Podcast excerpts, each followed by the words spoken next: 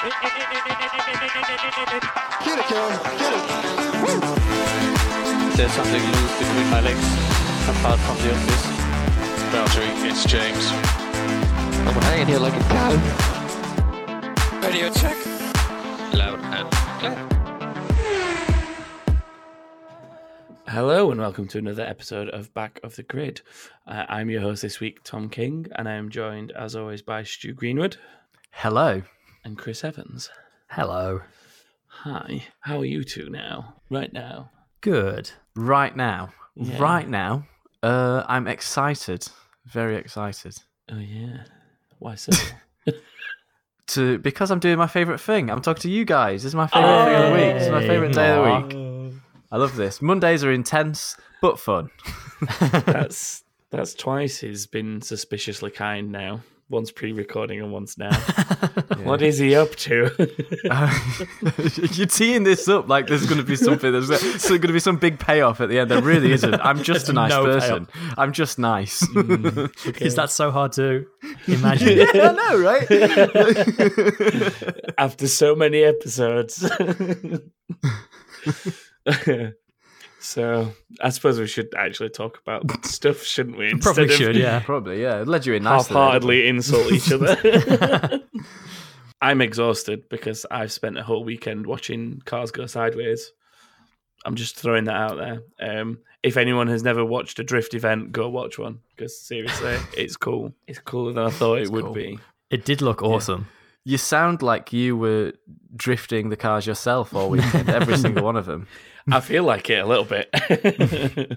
I'm not gonna lie. Um, yeah, that is something I never thought I'd expect to enjoy. Oh, cool. So where was where was this drifting event you went to? This Tom? was the British Drift Championships, and it was the first round, which was in Teesside, which is Middlesbrough in Oh, the northeast of. England. That's a trek for you, even. Sounds cold. Yeah, it does. It- yeah, it wasn't too bad for us. Two and a half hours, something like that.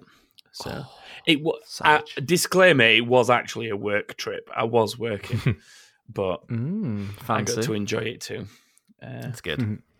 so yeah, Nice. if anyone's ever interested in that thing, I'd check it out because I never even realised it was a thing here in Britain until this weekend. Yeah. Um, I, I I have a question, Tom, Oh yeah, about the drift thing. How how does one score a drift? I've always wondered this. How do pe- what? How do you get a score in drifting? okay. How do you win a drifting event? If I was to go and I will explain. I will explain the British Drift Championship version that, as I understand it, from one weekend of experience. So essentially, there is a track marked out with cones and a, a small sort of hatched box painted in front of said cone on the track. And there's usually sort of seven, eight, or maybe even nine of those, depending on how many corners there are. And the idea is that you have to hit those, they call them clipping points, and you have to hit those clipping points with part of the car whilst being as sideways as possible, effectively. Mm. and obviously not knock over the cone. Yeah, you know you're not supposed to go as far as to leave the track, um, but you've got to be sort of as, as well inside this small hatch as possible. Okay. Uh, so some of them are like kind of on the outside. So if it's like a banked corner, it tends to be up on the top of the corner. So you're trying to get out as far as you can. And some of Mm. them are sort of on the apexes. So Ah, you transition and you Mm. sort of hit the apex of the next corner. Um, and yeah, it's it's Ah. quite interesting to to see the technique. And then they Mm. go head to head, which means they're literally going around sideways, and it's whoever they take it in turns. One goes first, then the other goes first. And if you're the lead guy, you have to hit the perfect line. And as the chase guy, you're basically trying to stay as close as you possibly can to the lead car. And then you swap and go the other way nice. and then the judges decide who they think has done the better line and then who's done the better chase and the combination of the two decides a winner in like a Okay. head-to-head Oh, so it is it is judged then. It's yeah it's, all it's all judged as to how well like, you've hit the um, markers and stuff like that bit like figure skating i guess in a way it's like figure skating Yeah. for cars yeah or, or or snowboarding or or, ski, or freestyle skiing or snowboarding. That's sort of Yeah. Do they actually hold up signs with like nine or eight on them and stuff? yeah. unfortunately not Ah, they're missing the That's a trick shame. there. wish that was my job while i was there to hold up It's the just hold up a sign. Yeah, just holding the signs. They've got. Uh, do they? Do they still have grid girls in uh, dangerous territory? do they still Um, have grid girls in? to a um, degree they had a little bit of something I suppose it's only British Championship, isn't it? It's not going to pull in, pulling the honeys. Did it pull in much of a crowd at all? Actually, Um, there were a few thousand people there this weekend. Wow. yeah. and and a number of thousands watching on the live streams on YouTube and stuff. Which is the reason I was there. For those who don't know my day job, I'm, I do web stuff, so I was part of all the live streaming stuff. So yeah, can I ask a question that's going to show my ignorance of this sport? go for it because these are probably questions that I was asking come Friday when I got there. Of the of the cars competing, what percentage of them would you say were Japanese? um, Ooh, Because in my head, drifting is just like all Nissans and Toyotas. well, I was very surprised to see a lot of BMWs. Now, whether that's because we're in Europe, rear wheel drive. Um, but yeah, there's a lot of BMW E35s E and stuff like that, um, and Yeah. variants on that, sort of older. How many? Uh, many Mazdas? There must be a couple of Mazdas. Uh, there are a few Mazdas around. uh, RX-7, a couple of those. yeah. Um, yeah, there was Uh, a guy with the same name as my younger brother, so I took a shine into him, Mm. and he won the amateur event. So I was Oh, proud, yeah. proud for picking him. Brilliant. nice. King represent. Yeah. Um, one thing I will say, while we're on the subject of the cars, um, and this is actually going to lead you quite nicely into the next thing. If you want, if you're ready for the next thing, I don't know, but um, Ready for a segue? yeah. Um, the I, I'm yet to see a ugly drift car. I've never seen like they are the coolest looking vehicles. Um, no, maybe not. Maybe Some- not in the British some- Championship. All the drift Yeah, cars may- I've ever maybe. seen looked badass. They've looked amazing. So my experience of seeing all the ones that I saw, some of them had very nice liveries, some of them just didn't bother, and some of them had so many bits ripped off them because once you've ripped the bumper off, there's no point in putting it back on. yeah, yeah, Some of them were just garish for the sake of being garish, like yeah. running with no hood slash bonnet slash whatever else I you like call that. it. I like that though. I like it. Yeah, some of them had like pretty much no rear end to the car to keep it light, and it was it was insane. Oh, some wow, of the stuff that they'd done to them. They're really interesting to look at, but it when I look at these cars, I sort of think you have done everything possible to that car to make it not handle like a car anymore. Because the aim is to be Yeah. sideways and, and sliding around things. So Yeah, It's a really like interesting mad cambers and stuff, don't they? yeah, and the, the tires? steering angle on them, uh, the the amount of steering you can get from the steering rack. There was a guy with like his wheels at ninety degrees, and I sort of thought, oh, he's he's done his steering rack, but no, that was just how far the wheels could turn because of the- Wow. what's involved in it. It's really weird to see. So, Wow, that's pretty amazing. So, um, Uh. so I thought, yeah, I feel like those are really amazing looking cars. They sound like they look amazing. Even the ones that don't sound like they've got much of a livery sound like amazing looking cars. One car I saw this weekend was at the World Touring Car Championship, which the I know is not on the Touring list. cars. Yeah, there were World Touring cars. I didn't uh, realize that was as this well. weekend. and um, it was won by uh, this team called Cyan Racing, and um, they've got this car that looks at first glance it looks a bit like a Dodge Charger, but Ooh. then as you get as you look at it for slightly longer, you realize it's got two other lights over the, over the top of the wheel arches, sort of a bit like um like a Nissan Juke or a or a, a, one of those Citroen things. A Nissan Juke in the World Touring cars. And- yeah, yeah, and and at first glance it looks great, but then the more you look at it, the more ugly it looks, and it's just such a shame. But um, at first I thought, oh wow, that looks really cool. What is that thing? And it made me actually made me look up the team because I'm, I'm not really following. I don't follow World Touring Cars, so um, I didn't know what it was. And then I when I found out, and it's actually the same team that used to run the Volvos in the World Tour, Touring Car Championship. The Volvos are gone now, so it's they've made their they sort of made their own car, and um, this is it. Yeah. I've So, just had a look at it to see what you mean, and I see what you mean about those weird lights. Yeah, it's a it's a Huh. Funny looking thing, isn't it? Yeah. Like at first glance, are you with me? The at the Yeah. very first glance, it looks all right. It looks pretty cool. It looks kind of kind of aggressive and angry, like it'd eat kids off the pavement kind of thing. Whereas once you've looked at it for more than like ten seconds, you realize oh, it actually looks a bit dozy and a bit weird. Is it's the? I'm assuming it's the sort of sky light blue that Yvan Muller's looks like it's driving from the name on the side of this one. Yes, that's exactly it. Yeah. Huh. Interesting looking vehicle. Interesting. At this point, we're becoming car talk, which Yeah, we have we've gone ten minutes could- and we've just we've not even mentioned. We could Yeah. carry on. We could carry on talking about how the cars look, I guess, and get semi back on track by talking about Alonso's IndyCar. Oh yeah, Yeah, yeah, I like yeah, it. I like it. Yeah, so Alonso's IndyCar has now been revealed uh, in a very similar livery to that of the McLaren currently on the F1 grid. Um, nice. I would say at. almost looks like when you design a delivery for one car in a video game and then paste on a different car. It kind of works, but it looks a little bit odd because it's not exactly designed for that car. Yeah. Um, I mean, it, it looks great. It looks good though. I like it. I like it a lot. Yeah, I, I, like mean, it. it's. I, I think I like that McLaren are kind of. They have their identity now. Like this is Yeah. their racing identity, and they're sort of using that in other things. Mm. Um, yeah, I'm I'm really excited to see it for real and not in rendered version. Yeah. Yeah. Have you seen the video of? I think it was from the official McLaren page of it sat inside the McLaren. Um, Oh, they actually had a video of a real thing. yeah, it's sat in the. I forgot what they call it now. The big The technology centre. centre. The technology center. That's the one. big center. and it's- big center. Yeah, the big center. the one that's shaped like the McLaren badge. If you've ever noticed that.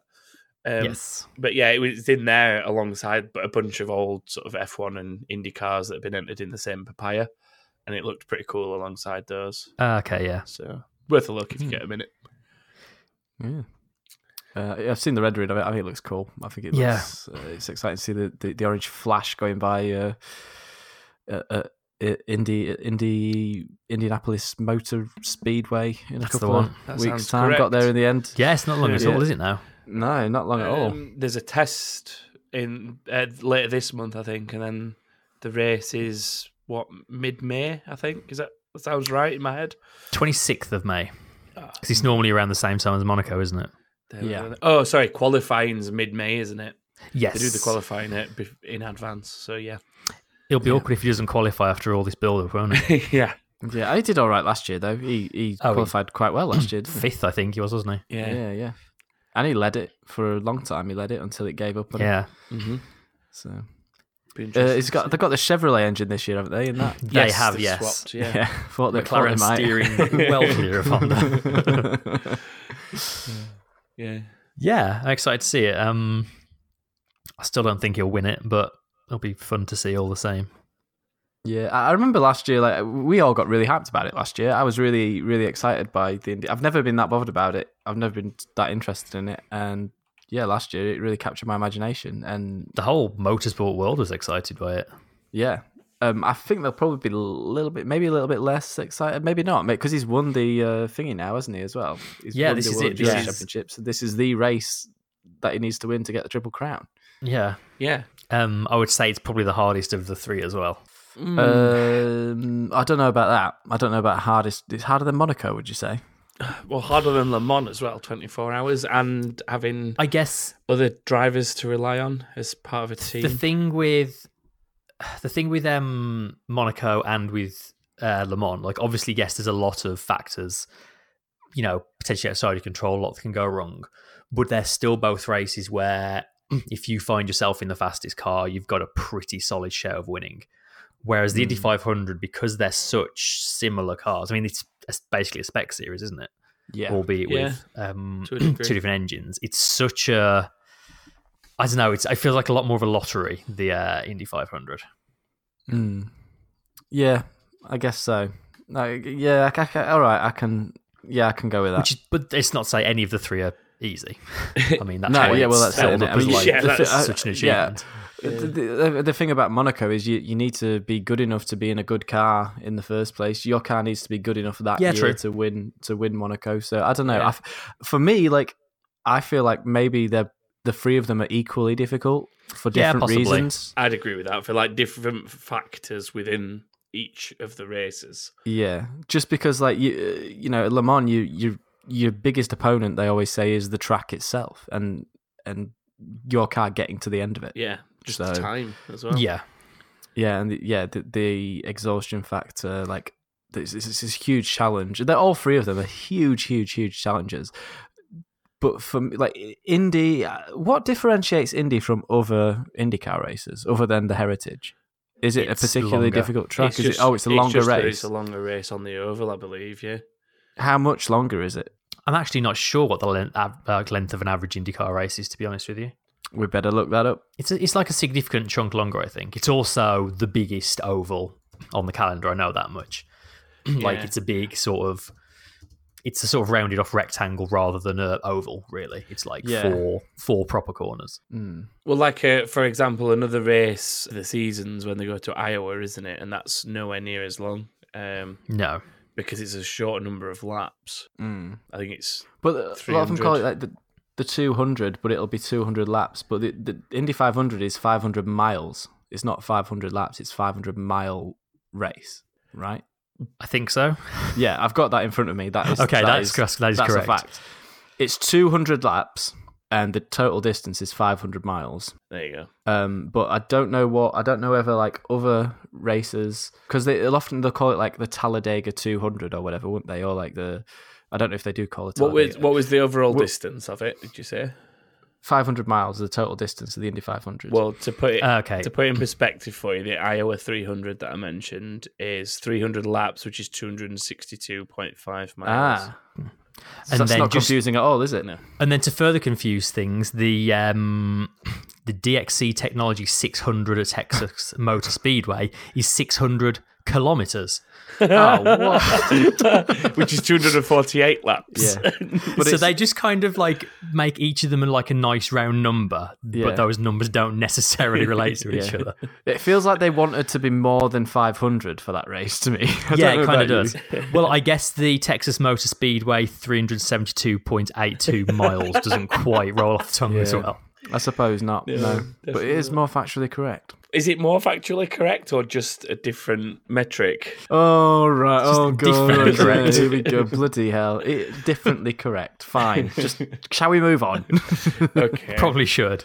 yeah. Um, I'm going to give an honourable mention for the British touring cars, since like you mentioned World Touring Cars just briefly. Yes. Because that came back this weekend, and that, other than cars going sideways, well, there was cars going sideways in that too, but other than drifting, this is the only other motorsport I've watched this weekend.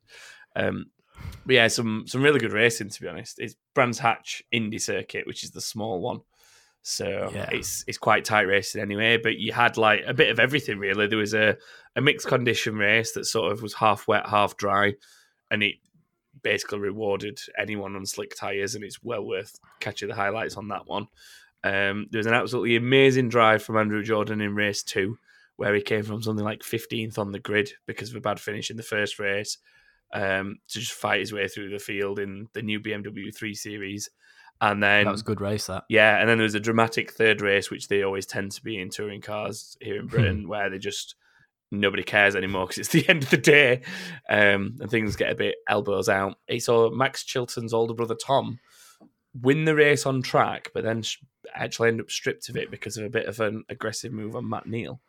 Uh, Oh wow. I'm a bit surprised by that. I Ah. didn't realize he'd been stripped of the win. yeah, he got a five second penalty, which pushed him back to second, uh, and it meant Oh, Rory Butcher, who was behind him, ended up taking the win.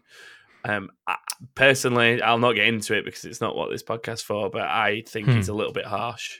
Personally, that's well. They made a few um, iffy decisions. The stewards there this weekend. I thought, but anyway, we'll not go down that road. Let's. we'll start touring car podcast for that. Yeah. if anyone's Yeah. interested. Interestingly, almost exactly the same story happened in um, World Rallycross this weekend as well, which also had its first race of the season, um, where Niclas Grönholm passed uh, the line in first and then got a penalty. So Kevin Hansen ended up winning it for an aggressive overtake. So basically, exactly the same story. what What did he do to him? Um, I would say this one was deserved, to be honest. I think it was into the.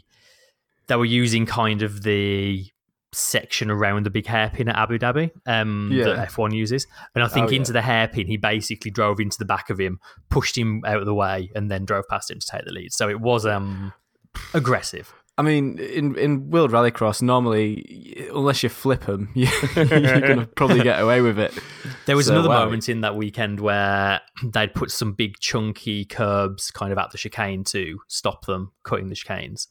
Um, and I think it's one of the semi-finals. I want to say um, somebody on the first lap hit the curb so hard it launched him into the air and onto the roof of another car, and then sort of rolled off the top of it. So that was wow. that was quite Amazing. impressive. Funnily enough, it was the same corner where um, Hulkenberg ended up also upside down in the F1 race last year, so it's a good corner for being upside down. Yeah, it's, it's the upside down sensor. What, what I like about all these points of news that aren't Formula One related, we've somehow managed to cram something about F1 into each one of them. it's relevant. It's relevant. Yeah. It's it's it's a motorsport podcast peppered with Formula One facts. Yeah. at this point. um, we'll do some actual Formula One news, and not that there's been a huge amount of it in the last week, but one of the main things Can you people tell? have been talking about is um, the four segment qualifying or having a Q4 instead of just one, two, and three. So making the sessions shorter and having more of them. Um, yes. not many teams seem to be positively reacting to the news from what I've seen. Um, Haas and Red Bull probably the two most. Uh, sorry, probably the two that have spoken out about it most: Gunther Steiner and Christian Horner specifically. Yeah, I f- th- they're a bit worried about having to pay more for more tires. Is one thing. Yeah, um, because they feel like they won't be able to. That they're, Christian Horner said he was worried that you get to Q four and um, people wouldn't go out because they wouldn't have the tires. But I don't believe that would be true because No. the teams would learn how to manage it. And if you're gonna you're in Q four, you're gonna be going for the fastest lap. You're gonna go out anyway. yeah. So Yeah. um, Uh, I I don't really. I mean, obviously they're going to do all their simulations and figure out how it'll play out. I don't really see the benefit necessarily of doing it. I don't really Yeah, get if if it's going to be just shorter sessions and the qualifying is going to be on for the same amount of time. I don't really see any gain from it other than No. making more space on track. Yeah, the only thing it really seems it would do to me is it'd make the hot laps that people are doing a little more crucial because you've got less chance of being able to get round and cha- well, if if you wanted to change tires, that is, you'd have less chance of sort of getting back, resetting, changing something on the car, and getting back out uh, because the session is shorter. Yeah, that's it, isn't it? It's all, all it's really trying to do is shake things up because there's more scope for Yeah, faster cars to, you know, make mistakes or not put the right lap in or be out on the wrong tires or whatever. yeah. Um, I, I, I don't know. It's just like at, least once a year, it feels like they mess around with qualifying a bit, or at least talk about it. Like, Yeah, I, I think qualifying is one of the things in F1 right now that is, it's like it's fine. The current qualifying system is absolutely fine. Of all the things for them to mess with, it always seems to be them coming back to qualifying. I mean, it was Yeah. was it this time last year when they were they tried out the whole elimination thing, or was that two that wasn't years last ago? year. It was was the year before. of years year ago. before. They did the- It it lasted two races, didn't it? Yeah. And then they sacked it off because it was a terrible idea. It's abysmal. It's it's Yeah. just it, it's more fixing things that aren't broken, to be honest. Yeah, But concentrate on the real problems. Stop trying to fix things that aren't broken. Not that I think full segment quality would be necessarily bad or broken. I mean, it'd be but we don't need it. We Just don't mess with Yeah. it. Yeah, Just we don't why, need why it. mess with it? Like it's fine. It's fine. It's it's not. No, it's not just fine. It's great the way it is. This this qualifying format is the best Formula One qualifying format. It's the best of any series of racing. I think it's it's so dramatic and so exciting, especially when the cars are as close as they are. the Um, um no, the compromise I'll give them is you can have your full segment qualifying, but you have to make qualifying longer and then drop practice three. That way, we get the advantage of less practice time, but we still have lots of actual cars on track time for the people setting in the actual grandstands. times as well, rather than Yes, feeling the car out. exactly. Yeah. Um, speaking of grandstands, I have a, a fact for you. Ooh. Um, Fact us. can anyone tell me the capacity when full of the Shanghai International Circuit? Uh, I can tell you it's never been full. yeah, I was about to say, does this include all the stands that just have advertisements on them? does it include those? Uh, well, it's the theoretical full capacity of the Shanghai International Circuit. So I guess it would include those. If if there's seats, it'd include them. Yeah. Um, Well, mean- guess. Uh, pluck one out of the air, really quick. Silverstone's about what hundred thousand, so let's say eighty thousand. More. I'm gonna say one. No, one fifty. No, it's more than that. It's two hundred thousand. Yeah. Okay. That's, and they Okay. ha- and I wouldn't. I don't know. I can't tell you how many tickets they sell, but it ain't two hundred thousand. Wow. I, they might not. They might have just about hit two hundred thousand over the last however many years it's been there total. Yeah, yeah. I wonder if there's a stat It's, for that uh, anywhere that shows you like how many people have been there each year that you can total that up. It must be out there somewhere. It must be there somewhere. Yeah. I, I mean, do you remember when around the big kind of banked corner onto the main straight at the back where that used to be grandstand and there was never a single person in it, so then they just turned it into a big advertisement. Yeah, it is now. Yeah, I do remember. Yeah, still is. It's Yeah, still, it's still the the same. same. Yeah, it has been ever since. Yeah. Yep. It's a shame because it's a decent track in a lot of ways, but no one goes to it and it's slowly sinking because they built it on old marshland. Is it sinking? It is sinking, it's yeah. the same problem as South Korea, isn't it? When they stopped using that track, I think that had a similar issue. Yeah. If you ever see a shot looking straight down that long straight, the whole thing is just like it's like a big dipper as they're going down there. The whole circuit's just gradually sinking, apparently. Oh wow, that's interesting. Yeah. Mm. I wonder what they're going to do to fix that if they do bother trying to fix it, or maybe they'll just let it sink into oblivion and have a race somewhere where they'll sell tickets. I mean, they've been going there for a good number of years now. Well, been doing it Um, 15 years, haven't we? China. Oh no, I think so. maybe the yeah. circuit's been around 15 years. I don't. Maybe it's not quite that long for F1. Uh, I think when the first one was I I have that information. mid noughties, Hang maybe. on. Maybe it's been about 10, 12 years, something like that. Inaugural race was in 2004. Um, Schumacher. Schumacher, yeah. It's about 16, 16th run of the race. 2004 was the first one. It's Yeah. 2019. So four, five, six, seven, eight, nine, five, 15 years they've been doing it. um, and interestingly, the lap record is from that first year it was there as well. 2004, Michael Schumacher. Nice. I have a feeling that record won't last past this weekend, though. Mm, well, we thought that about Bahrain, but Bahrain didn't wasn't the lap record, It's was there? always Oh, weird, it? though, isn't it? Because those lap records are the ones that have to be set during an, an active race, don't they? The ones from qualifying don't count. It's, they're always weird with these Yeah. track uh, record rules. Yeah. Mm. we were talking about four segment qualifying, and we are just totally We've just segued. We've segued perfectly into yeah, we've the segued preview. nicely into China. We're previewing segued so well we didn't even notice it ourselves. and I've ruined the flow. Now you've killed the Let's segue. get rid of it. Killed it. Killed it dead. Uh, what were we saying? I don't know. It can't be that interesting though, can I it? think we ran out of things to say on full segment quali anyway, to be honest. I mean, well, let's let's ask a question. The question: Who would like to see them try it, and who wouldn't? Um, hands up if you'd like to see them try it. Say I. No, No, not really. None of us. None of us. a resounding no. I really just don't think qualifying Yeah. needs messing with. Um, I'm happy for them to try and mess around with, you know, other stuff, be it different grid or race formats or whatever. But if you're gonna keep qualifying as qualifying doing the current job it does, I just don't think it needs messing with, honestly. Yeah, it works fine. I'm with you totally on that. Yeah. I'm with you as well.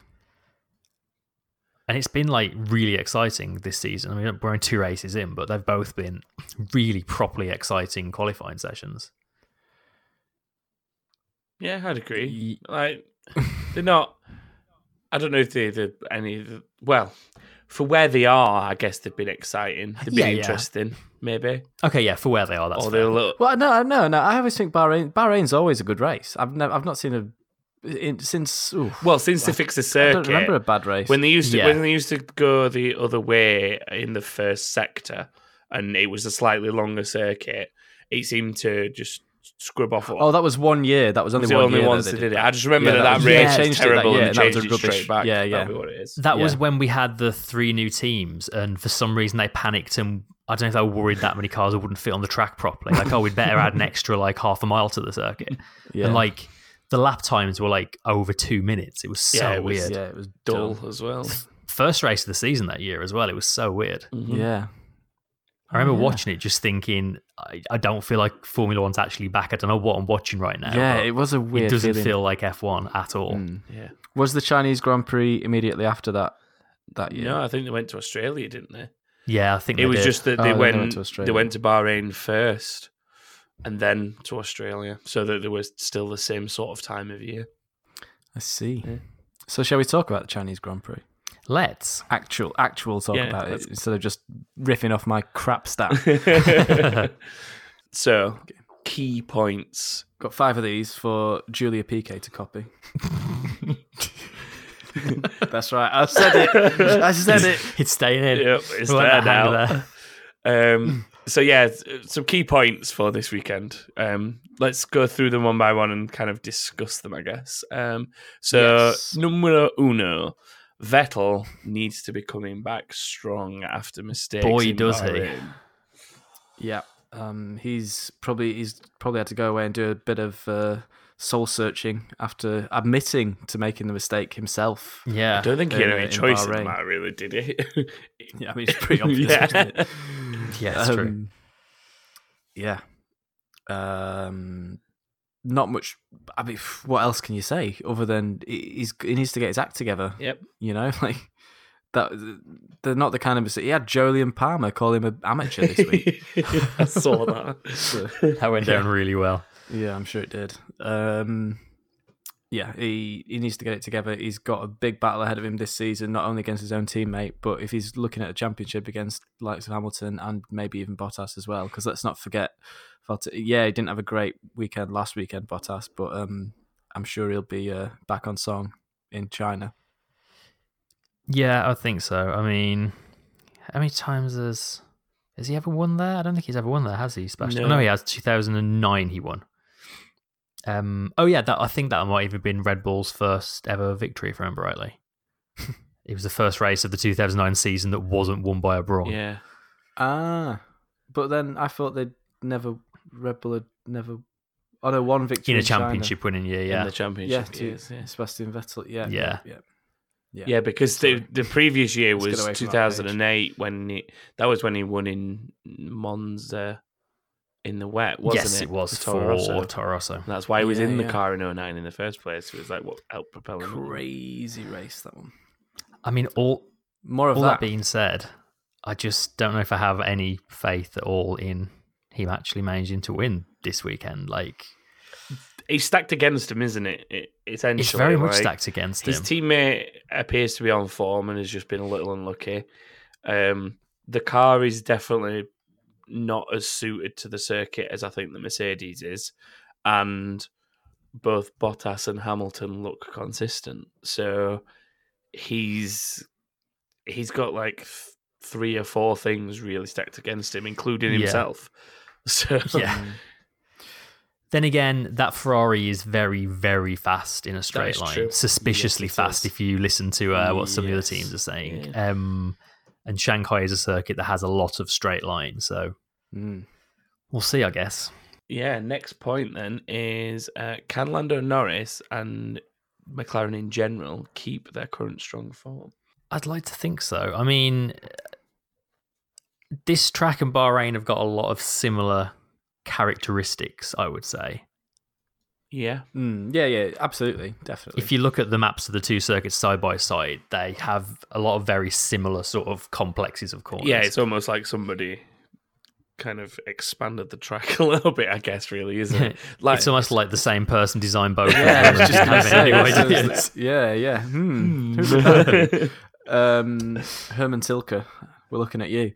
Uh, can Norris and McLaren continue their strong form? I think they can. I think they've surprised themselves with how quick they are. yeah, Yeah, totally. um, this season. Uh, Sainz has been a little bit unlucky. Um, he had a retirement in Australia and then he got um, punted off the track by who was it? Who punted him off the track in Bahrain? Was it Grosjean? I think it was. no, it was um Verstappen. Yeah, Verstappen, sorry, yeah, it was it was Verstappen, wasn't it? Yeah, Yeah. Um, he would have he would have finished ahead of Norris if uh, he'd not. he been should have done. Yeah, Yeah, yeah, it would have been. And then the they got a little bit lucky in Bahrain because the Renaults um, both retired, didn't they? yeah, but I think Sainz would have been ahead of those, wouldn't he? Yeah, if, would if he'd been, still been in the yeah, race. yeah. So there's definitely good promise there. Let's hopefully if he can get to the end of a race, him and Norris will start scoring some good points between them. I'm Yeah. I'm hopeful Um, anyway from what I've seen so far. Yeah, me too, very much so. yeah, definitely. Um, speaking of that midfield, one of the next points is will Haas, Racing Point, and Renault show the pace we've expected from them before now? Ooh, that is a That's an interesting storyline, and the reason it's a storyline is because we don't know the answer. No. um, oof, yeah, I'd like to think that there may be uh, Renault. I think they can. Uh, Renault have shown some okay, pace already. They've just been a bit unlucky with reliability. Yeah. Um, Force India and Haas, uh, they've obviously not shown quite the promise that they sh- that they uh, that we have expected from them. Um, I was hoping to see a bit more of a ding dong between the Haas and the the Renault at the start of the season so far. Yeah. We've not other that we, we we well, I suppose we did get it in Australia, but we didn't really get it in Bahrain. Um, Force India, where are they? They're Um, nowhere at the moment. Well, Force India are exist nowhere at anymore, all. do Well, they're nowhere. Force India don't exist anymore. Sorry. Well, let's start that again. Racing Point. I mean, where are they? they they're nowhere at the moment. Um, there's work to do there. It's funny, sure. like feels like that cash injection's not really done its job. that's what I was going to say. For years and years, like as Force India, they were sort of doing so much with so little, and now they're in a position where they've actually got some money behind them. And two races into the season, they're kind of nowhere. I guess it shows that money isn't everything. It's you've got to be putting it in the right place. and It's don't like the they're quite doing that personnel's changed or anything like that, though, is it? So you no, don't, not you'd really. expect those driving the team to be able to say this is where Mm. we want to focus money to develop, but yeah, it depends on I have a f- how much the investment will listen to that, I guess, doesn't it? I have Yeah. a theory. oh yeah, um, during a, the crucial development phase of this car last year, Force India didn't really have much money. Mm. that's Um, true. And I wonder if that has had an effect. I wonder if maybe Yeah, they, you know, during the key development phase, they haven't been able to put the R and D in to get the wind tunnel time and get the designers doing the things they need them to do at the right time of the development process in order to get the maximum out of these new regulations. Yeah, that's a good point. Actually, I hadn't thought of that. Um, it is very much seeming like a little bit of a hangover from the the money troubles of last season, isn't it? And the the ownership troubles, and hmm. it doesn't surprise me that something like that's had an unfortunate side effect on this season. You just Yeah, have to hope that they can make the best of it with develop being able to develop through the season like they've not been able to as much in the past and kind of go stronger into the next season, I guess. Yeah, well, they could, you know, for uh, Racing Point could become the Sauber of last season, or Yeah. the Alfa Romeo of last season. You know, they could, yeah, uh, totally. They could start quite with not the strongest car and then develop themselves into a really, really strong position. So, and let's hope they do because they're a great team. They're one of my favorite teams, Racing Point. Yeah, a lot of very talented people there. And uh, and out of the three that we mentioned in the the storyline, I'd say I think the most likely one is probably Renault. I'm, I'm almost expecting so- sort of a bit of a Renault McLaren ding dong in China, considering what we've just been saying about McLaren. So Yeah, a Yeah, of a I hope so. yeah, be interested to see. Which isn't good enough for Renault. Like Renault No. should be way ahead of McLaren Well, based on their own targets. yeah, they should be pushing the top three, shouldn't they? Yeah, For Red Bull to put the mm. Honda in the back and, and be so far ahead of them is not what Renault want. Yeah.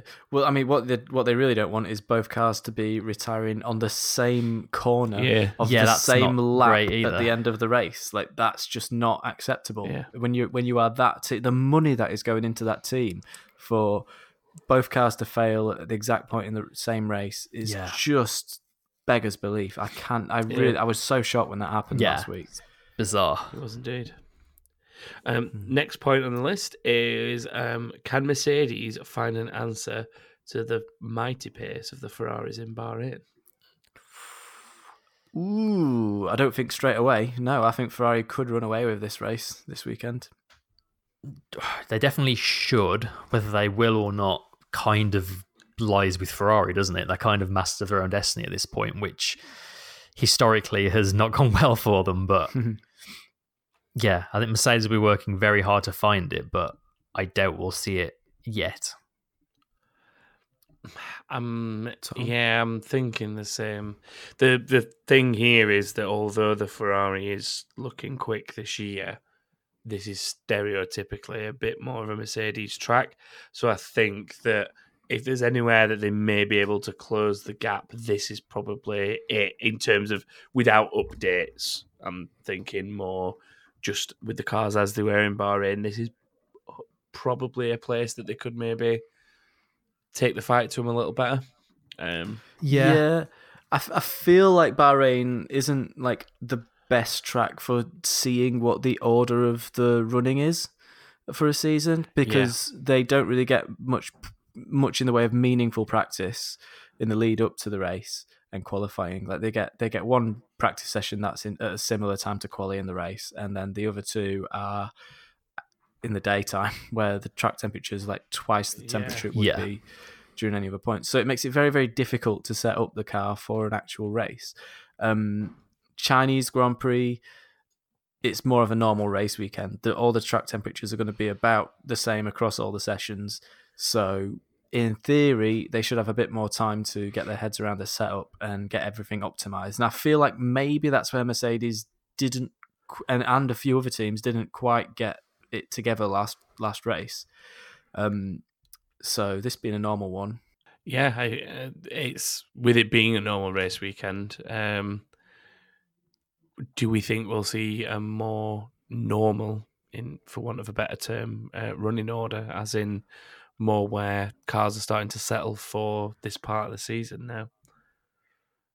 You would Yeah. think so. I think in qualifying, yes. Race, maybe not so much. Like you have to remember that Daniel Ricciardo won this race last year due to what was going on through the field True. in terms of people coming Yeah. together, safety cars, things like that. You know, a safety car at the right time here can get you. What it, it was a strategic pit stop behind said safety car, wasn't it? That, Yeah. yeah, that it got was- him where he was. was. So something like that can really throw something into the mix. Um, so I think yes, qualifying wise, we will see something that is more the the standard, representative. yeah, the standard representation of kind of where everyone's falling into place. But I think the race can definitely throw a bit of a mixer. Yeah, I'm with Yeah. you there. Definitely. It also looks right now like it's going to be a dry weekend as well. Because Ah, historically, the rain in. China. I've- yeah, got to check the weather for China because we've had some monsoons there in the past. Yeah. But um, it looks like it's going to be dry there for this race, which again will help us get a bit of a more, bit more of a sense of the actual running order. Yeah. Um, so are we going to pick a team out each? Someone that we think that is a team to watch this weekend. Team to watch. Team to watch. Poof. It's that's it's, it's actually really tr- again. It's really tricky this weekend to pick a team to watch, isn't it? Oh, I could give you the one that I think, based off what something we've already talked about, if you like. Do it. Do it. Hit me. Uh, for me, it's McLaren. I'm really interested to see where they end up in qualifying compared to everybody else, based on what we were just saying about the qualifying order being where everyone's starting to settle a race like this. Yeah. I really, I'm really intrigued to see where they are because I think that they could both be looking at being in Q3 again if if they play the cards right. I think you're right. Um, my team to watch. I think you know what. I'm gonna be. I'm gonna be kind of boring, and I'm gonna say Mercedes because they really, really, really, really need to get on top of whatever it is that's slowing that car down this weekend, and it could, you know, we could, they could even like fall. They were almost falling into the clutches of the Red Bulls last last race, Yeah. and if they fall any further back, that's going to have some real, real damaging prospects for their title hopes. So, Yeah. um, yeah, my, my I'll I'll have a close eye on Mercedes this weekend. especially given that Red Bull have kind of said they're kind of a bit lost in terms of setup and they're not Yeah, happy with how the car is at the moment. Yeah. For Mercedes to be falling back into them with that going on does not bode well for them. No, Um, Chris, one from you. I'm going to say, for much the same reasons you picked McLaren, I'm going to say Renault because, again, they've had a slightly shaky start to the season for various reasons. Um, so it's going to be interesting to see where they actually stack up in again what we're hoping to be a more normal Yeah. uh, qualifying session, especially. Um, they sh- they should Like if if everything's going to plan as far as they say, they should be tucked in close behind the Red Bulls. But I'm not sure that's going to be the case. Yeah, be interesting to see, especially compared to McLaren, like you say. Um, Yeah. What about specific drivers for this weekend? I can tell you my driver to watch. Again, it's boring. Um, it's gonna be. It's got to be Sebastian. It's got to be Vettel. Um, he he needs to refocus. He needs to get his head together. He's been asked a lot of difficult questions over the last couple of weeks. He needs to show up and lay down the gauntlet and you know dominate every every session and reassert his authority in that team because there's a big question mark over his head at the moment. Sorry, I had to chuckle to myself because I was just thinking about all the questions about his mustache. when you said difficult questions. Yeah, those chiefly among them the questions about Yeah, his some very difficult questions there. yeah. Chris, any, anyone from yourself? I'm gonna say, I'm gonna say Carlos Sainz. Um, uh, you know, we've kind of, as we've already said, that McLaren seems to have some pace, but he's had, well, he had, he kind of got screwed over in qualifying for Australia, um, so he was already on the back foot. Uh, Bahrain, he was obviously running well until that collision. Um, I so far he's being handily outdone by his rookie teammates, so I'm interested to see Yeah.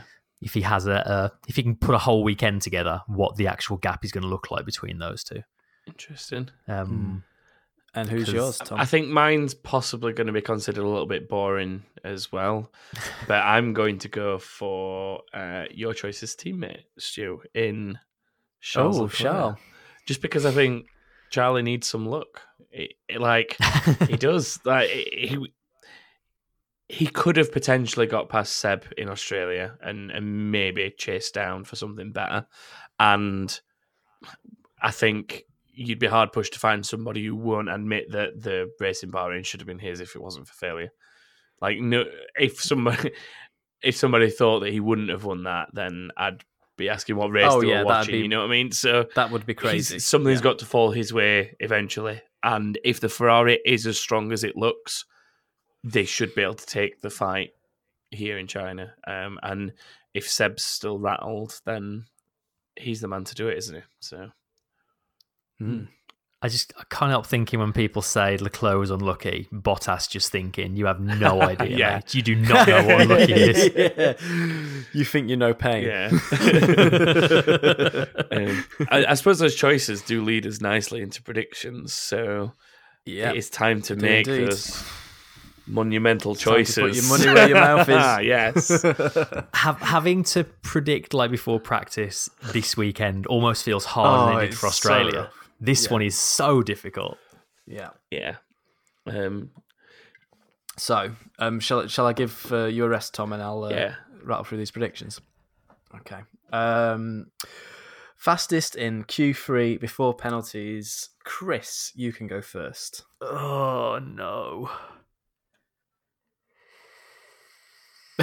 I'm going to have to rush you. I'm gonna. no, you'd be tough. You can. You're not rushing me. You can't do it. You Shall I can't come make back me. to? I can come back no, to you. no. I'm gonna go.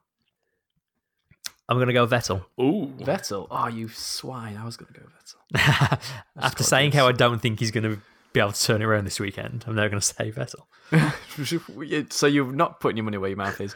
Um, I'm going to give Tom a little bit more of a rest while he decides on his because I've already picked mine, and that's Vettel. So, having had your brief rest, Tom, I your turn to appreciate those extra seconds. Um, I'm going to go with Charlie rocking the boat again. Leclerc, Yeah. Charles Leclerc for pole position. Um, I like that you oh, well, started calling him Charlie. C- C-bomb.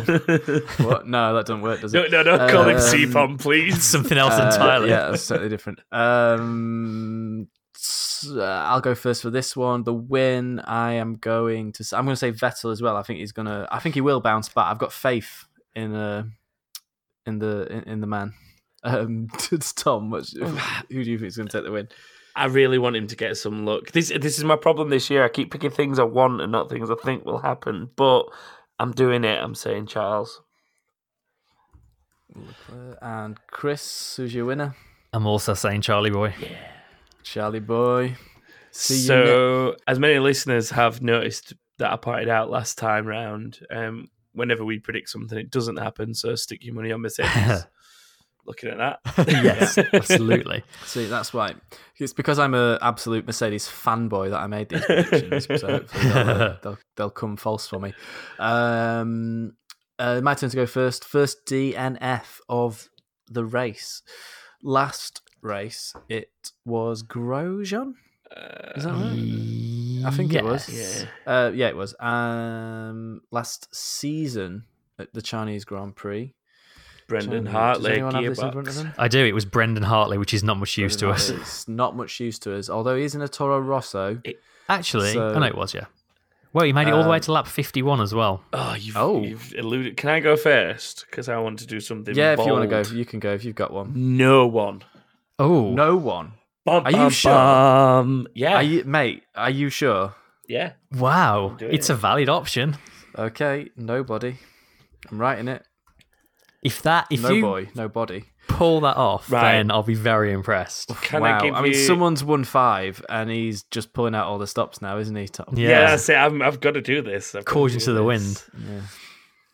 Yeah. Um. Uh, I don't know. I don't know. Um, Me neither. I need a list. I need some fun. uh, let's go.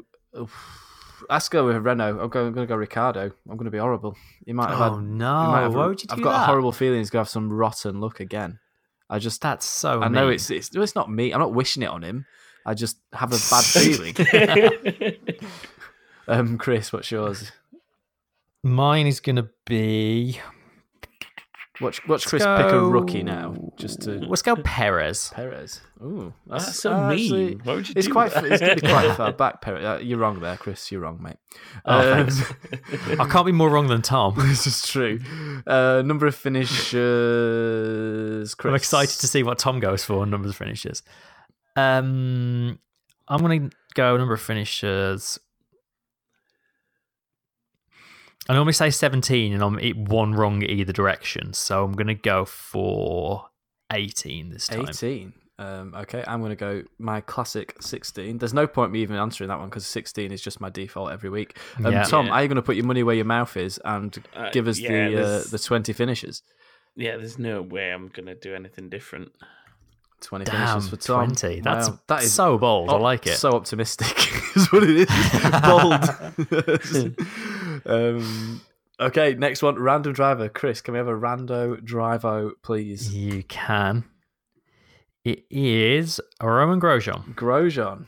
Okay, um, first retirement, last race, obviously. Um, Will he bounce? He's in the Haas. He's going to be in a difficult part of the track, probably Last- the start. Last Chinese Grand Prix, he finished 17th. 17th Wow. out of 18 finishes. 19, 19 19 finishes. finishes. Only one retirement last race. Um, Grosjean, Grosjean, Grosjean. Will you let me down? Uh, I'm gonna say I don't think he'll retire. I don't think he'll be that far up the track. I think he's gonna be in. He's like a 14th position sort of region for me this week. It's the sort of ballpark I was thinking. Um, I'll have a 13th. 13th. Tom, what you having?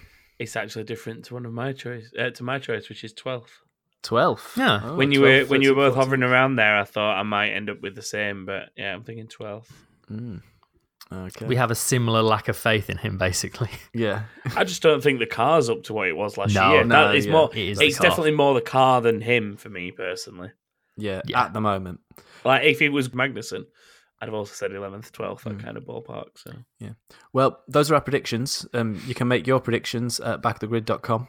Um, and lots and lots of you are doing so this season already. So make sure you get them in. Um, they should be live and ready to go in by the time you listen to this. indeed. Uh, yeah, so get yourselves over there right now and um, punch them in. yep. After that, it is time for a little inbox box box before we go. I think. Yeah. Um, Yep. So we'll- we'll alternate. Who who wants to take the first one? Chris, Go do you want to go with the Chris. first one? Yeah, go on. Let's bet Thomas said something. Um, oh, he definitely. Oh, there we go. I'll start at the end of this uh, email uh, which says, "By the way, my name is pronounced Narayan." Um, so we have a letter from Narayan Hamari, who you may remember as our five out of five win from last week, who says, "Hey guys, thank you very much for the applause and congratulations. Believe it or not, I wasn't even positive I nailed the five out of five after the race because I had to get up early in the morning to watch FP3. I forgot to screenshot my predictions when I submitted them in the first place. Uh, I never remember mine actually um, when I'm watching the race. Uh, there you go. Uh, I was so excited, I had trouble getting to sleep, and then the next day it seemed to take forever for the prediction results to get updated on backofthegrid.com. All right. Little nudge at you there, yeah, Tom. yeah. All We're looking at you, Tom. This is just the Uh, dig at Tom email. What is this about? uh, of course, now I've been telling practically everyone how cool it is to be the first person on the predictions league to get a perfect score. Very happy for all of us to see this finally happen. Yeah. Um, I'm sure everybody cares so much that you are the winner of our prediction league. Mm. Uh, but yeah, thank you. Thank, thanks for writing in. Um, and I think Tom's been in touch with you regarding your prize, so hopefully that'll be on the way to you uh, fairly soon. Yep. And just on the subject of screen grabs as well, do share on social media. If you do feel compelled to take a screen grab of your predictions, share it on social media. Get the word out there. Get some. Yeah. Get yourself. Yeah, some let us know what you've gone for.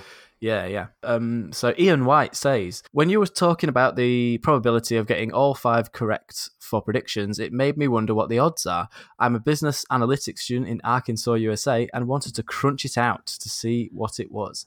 By my cal- by my calculations, there is a a point zero zero zero six nine percent chance of getting all five correct. Thanks again for the great content. It is it is just great content, Ian. it is great content. Um, um, is- that's, a, that's a small number, isn't that it? is a very small number. I don't know. I don't. But we're making him for Chris. What do you, what do you think? Oh, um, I think if you're doing your predictions league by randomly selecting everything, then that is probably the chance you've got. But uh, I think our listeners are smart enough that they're making informed decisions. Yeah, so yeah, it's if you if you make an informed decision, you've got a much better chance. Exactly. It's factoring in the option of like everybody, isn't it? So Hmm. Yes. which makes it a lot more difficult May- if you consider because you don't does everybody realistically consider all 20 drivers for a win or quali No, no, no. probably This not. is it. Not even Well, close. he did. He did do a to. Uh, we paraphrased him a little bit there. He did do a a, a realistic chance and a uh, Yes. non-realistic chance. But but even with that, I think maybe a better way of doing it. I don't know. And, and Ian, if you're listening, f- first of all, thanks for listening and thanks for writing in. Amazing. Um, Yeah, it's really good. I wonder if another way of doing it is to work out how many people have entered over how many rounds we've done, and how long it's ta and and Yeah. based on on that Historical data. historical, yeah, doing it on historical data rather than on on inputs. are you just trying to make an extra job for me Well, no, I'm just, I, I just, I just don't like that it's such a small. All nu- for Ian. I just don't like that it's such a small number because people are just going to be put off entering. That's my, that's my main reason. Um, so if there's any, Unless, of course, you are Narayan, in which case, good job, you beat those odds. yeah, Yeah. well done, and buy yourself a lottery ticket, Narayan. yeah yeah. definitely um next for this week uh the Narain Karthikeyan superfan who is formerly the John Dennis Delatraz person experience uh, says with complicated messaging coming from both Williams and Kubica, there are plenty of theories being thrown around regarding his lack of pace compared to his teammate. Um, has his subpar car made it impossible for him to thrive, or did his accident take away too much of his quickness, like the male pattern baldness has taken his Oh hair? no, no, no, never! Oh, don't leave Kubica's hair alone, Narain. Goodness. Um, did you guys hear about the inferior car thing? I have heard it, but I It's would like thing, you isn't to it? explain it better yeah, than me. the the general gist of the rumors is that although the two Williams cars are running identical parts, um, Kubica's car is just inherently slower due to likely a chassis based issue. In fact, I think at the post Bahrain test, um, George Russell was driving Kubica's car, I believe, to get to sort of try and get to the bottom of these um, inherent differences in pace between the two cars. Hmm. Um, Interesting. which doesn't yeah it doesn't say a lot for their production processes No. Mm, um then again i mean it sounds like they've not even had any spare parts for the first two races. So I guess they've uh, been backs against the wall a little bit in terms of production times. Yeah. It's not It's, good, uh, is it? Generally, It's no, it's bad what's going on at Williams. Um, I would I'd, I'd love to hear what um what George's feedback was on the car. But I Yeah, that's- sadly, I doubt we'll hear it, but yeah. Um, I mean, why not? Because they're at the back. No one's going to be a copy Well, of yeah, them, it's that's the true. But, but yeah, um, it's a shame. I mean, I don't think it's got anything to do with his uh, with anything else, though. I think it is. It's definitely car and not driver. it, it sounds that way. The the fact that they've put George in the car um, to try and help get to the bottom of it, to me, would indicate that's trying to get a comparison between the two. Because if he spent as much time as he has in his, he may be able to point, point his finger straight at something of like, it doesn't feel right here for this reason compared to what I've been driving. And it maybe helps narrow that down. So.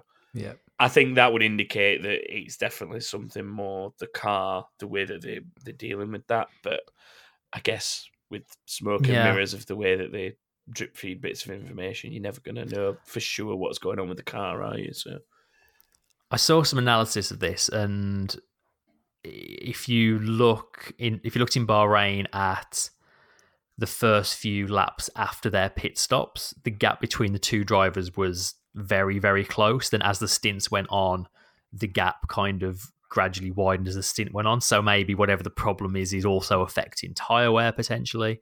yeah, Um, but I mean, look, if if he was genuinely as slower than Russell as the times are currently suggesting, he wouldn't be in the car in the first place. yeah, Like, yeah, there's no way they'd have him driving that car if he was genuinely that much slower than his teammate. yeah.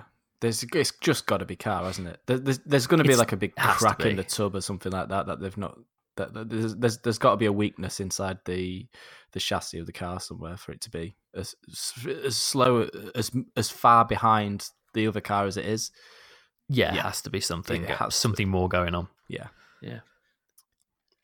Uh, next, Brooke Archer says, "In Drive to Survive, we see more about Grosjean and the team at Haas. What are your opinions on Gunter Steiner and his attitude towards Grosjean?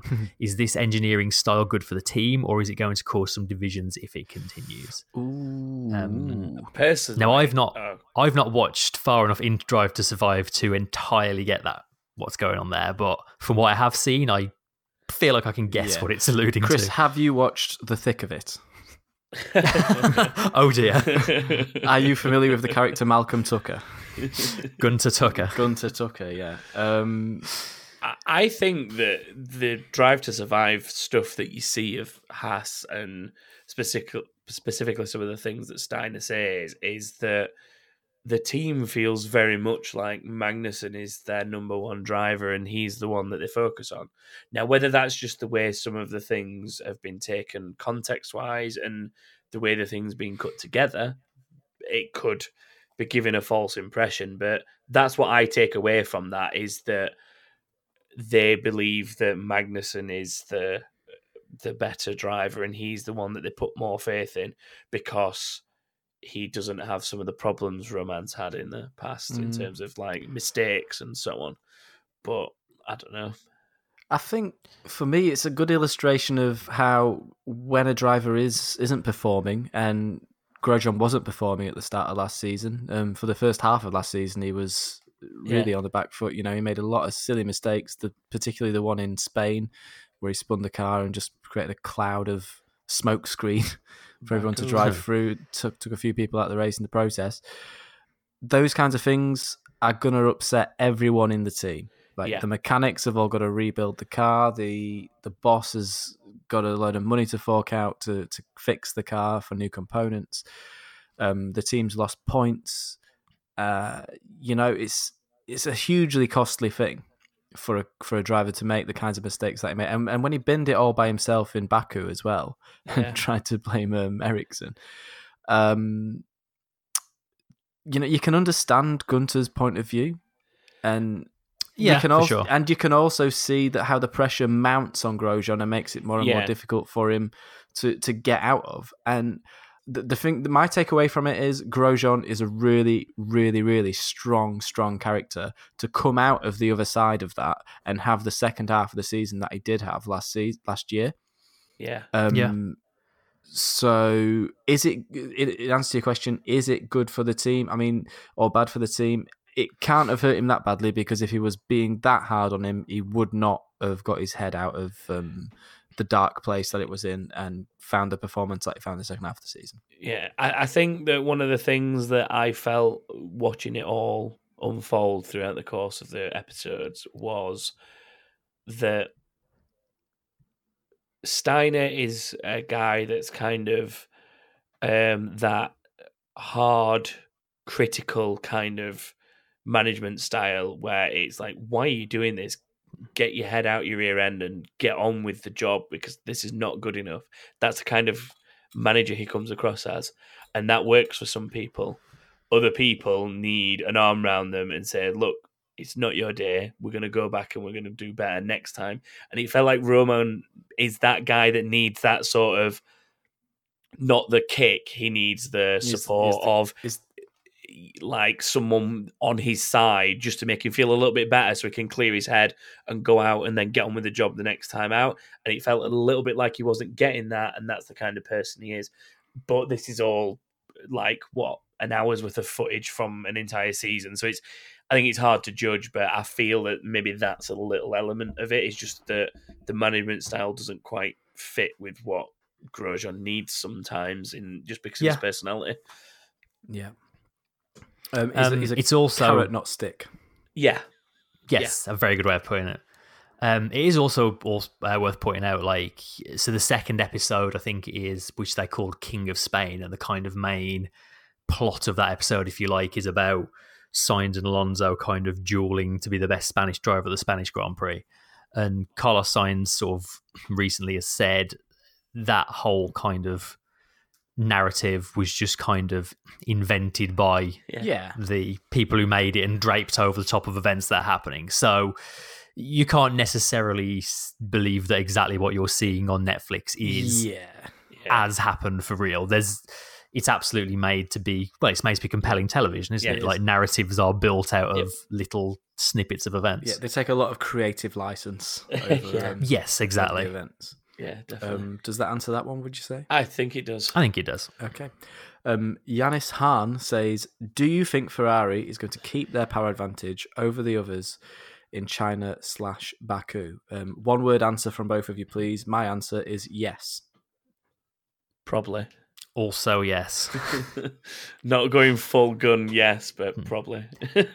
and if they don't make the most of it, I think when we get to tracks like Hungary and Monaco and the like, where they will probably not be the fastest car, they will rue not making the most of this advantage they've got early in the season at some of these faster, more straight lining tracks. I think Absolutely they could with that. also rue it come sort of Barcelona when European season starts and development start hitting cars. Because Yes. Mercedes aren't a team to hang around, are they? They will be No, they will already be working on whatever a solution is to close that gap. So the clock's ticking for Ferrari. They they either need to be working on something to keep extending the gap or taking advantage of what they have, like you said. Yep. Definitely. Which I'm sure they are. Yeah. Yep. Oh yeah, that's in the nut, but yeah. Uh, Peter Reynolds says uh, he's expecting Vettel to get smashed by Charles. I'm not going to read it word for word because I'd just have to bleep it. uh, and predicting a top five of Lewis, followed by Charles, followed by Valtteri, followed by it says Nando in fourth, and then Danny Ric with Vettel crashing out.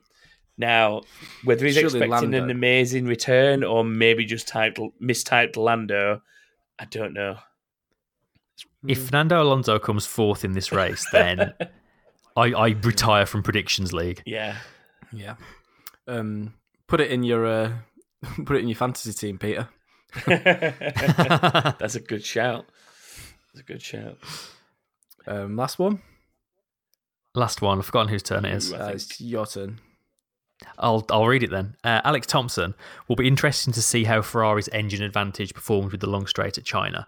However, considering the problems they've had at both events, overheating Australia and Leclerc in Bahrain, do you think this advantage will actually appear in race slash quali trim? Um, Which- Um, it's interesting because obviously they've had engine problems at, at a couple of races now. Yeah, Are they going to panic and turn it down a bit and lose that advantage they've got? Spark plug problems, Chris. Spark plug problems, yeah. We've decided it was spark plug problems. Um, Mm, It's difficult to say until you start seeing them running them on track and you start getting a feel for what pace they're running at. Um, I don't think the problems that they had would phase them that much because unfortunately those things happen in motorsport. It's not really a problem with the build of the car or anything like that, is it? It's just one of those things. Um, yeah, it was a, a short circuit. The official line was in the end was it was a sh- uh, short circuit in a uh, engine component in the ignition system. I think is, is that right? That is a very right. technical, long-winded way of saying spark plug. Yes. Yeah, ex- it sounds like a long technical way of saying spark plug. Um, for me, the issues they had, I don't think had anything to do with how high the engine was turned up or low the engine was. I think it was just a bit of bad luck with a dodgy component. Yeah. yeah, I Um, think so too. Especially considering it's never ever happened before with that component in years, and, and it's a it's a regular old component that's used quite a lot across across many cars. I would have thought. So, yeah, for I I think for that reason they're still going to have an advantage. There's not going to there's not going to be any reason for them to really turn it down. Um, that advantage isn't going anywhere fast. So No, and we've had similar things happen eh, that are just like kind of freak component malfunctions, haven't we? Before, like I remember someone I can't remember who or when, but there was like a race that was ruined by something ridiculous, like a spring that wasn't fitted into its casing correctly, and because that came loose during a race, it like it, it almost demolished an engine. Or so I can't, can't remember the exact context, but something so minute as Yeah. that Mm. caused spring such a would have huge been attached to a valve. It probably could have been a valve. Spring. Yeah. They- So I can't remember the things. context. I think it was a Red Bull. I want to say it was Danny Ric as well, but I could be wrong. Or you could get a, a marshal t- firing his uh, fire extinguisher up your trumpet and uh, Yeah, that's going to. putting your turbo out of commission. Yeah, it's that. um, that is all we've had this week, isn't it? There is no more to go. That's through. all we've got time for this That week. is it. That's it. This has turned out to be a much longer episode than I thought it would be, considering where we started it. Not gonna lie. Yes, we'll see how much gets edited out. Yeah, we'll probably have to trim Yeah, see how a much lot of gets it out. edited. Yeah. Yeah. If you've enjoyed any of it, please feel free to like, share, and subscribe wherever you do listen.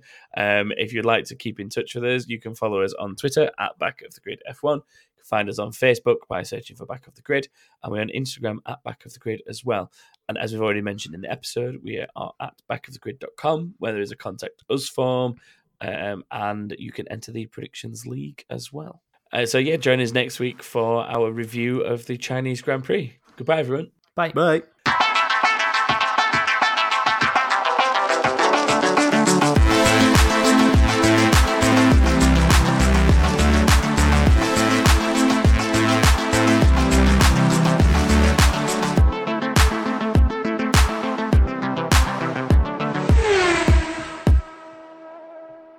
I've got I've got nothing. what's the what's the full distance of the race, Tom? Well, that factoid is 451 kilometers. No, you're wrong.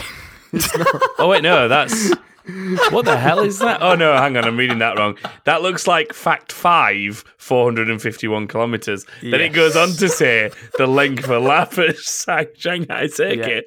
You- What it means is 5.451 kilometers is the length of a. Oh wow.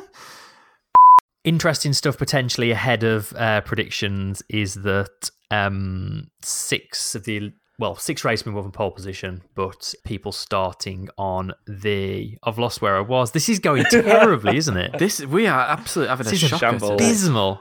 Start that again. Start again.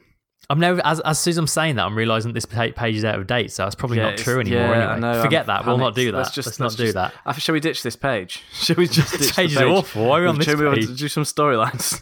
I thought this was more up to date than what it was. It's I've got found the date on it. Tenth of the It's three- fourth, four years 2015. yeah, No, there's no wonder Red Bull have not wanted to post any stats though in the last four years, since that it's been dominated by Mercedes.